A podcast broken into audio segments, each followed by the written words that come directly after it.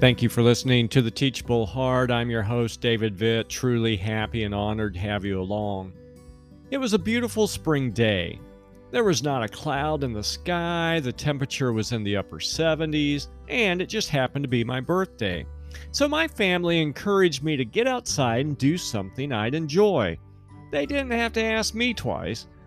So after spending some overdue time on the driving range and putting green, I went metal detecting for a time.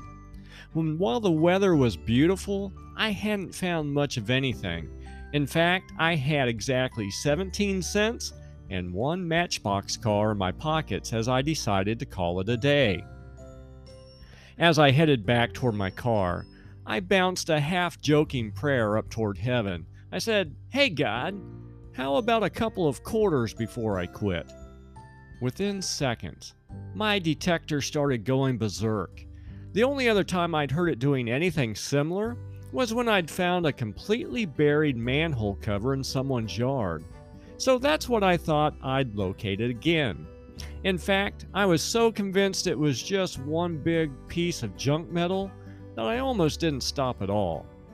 But at the last second, I decided to dig just one small plug to be sure. And much to my surprise, that first plug produced not just one quarter, but three. It was at this point that I thought maybe, just maybe, the manhole cover, quote unquote, might be something else. As I continued to dig, I found 19 quarters and a few dimes in an area the size of a manhole cover, truly two feet in diameter. As I packed my things away in the car, I thought, man, I should have asked God for a couple of gold nuggets, not quarters.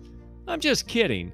But I did, however, wonder why I was surprised that God answered my simple prayer far above and beyond anything I had expected.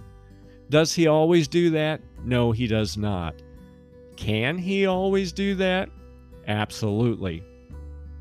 Writing to the church in Ephesus, Paul stated that God was able, quote, to do immeasurably more than all we ask or imagine, according to his power that is at work within us. End quote.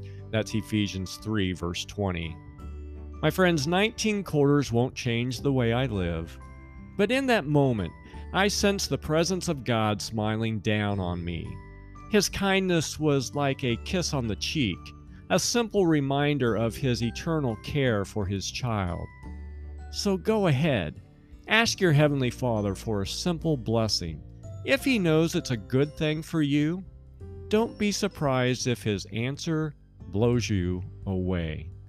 And until next time, keep the heart teachable.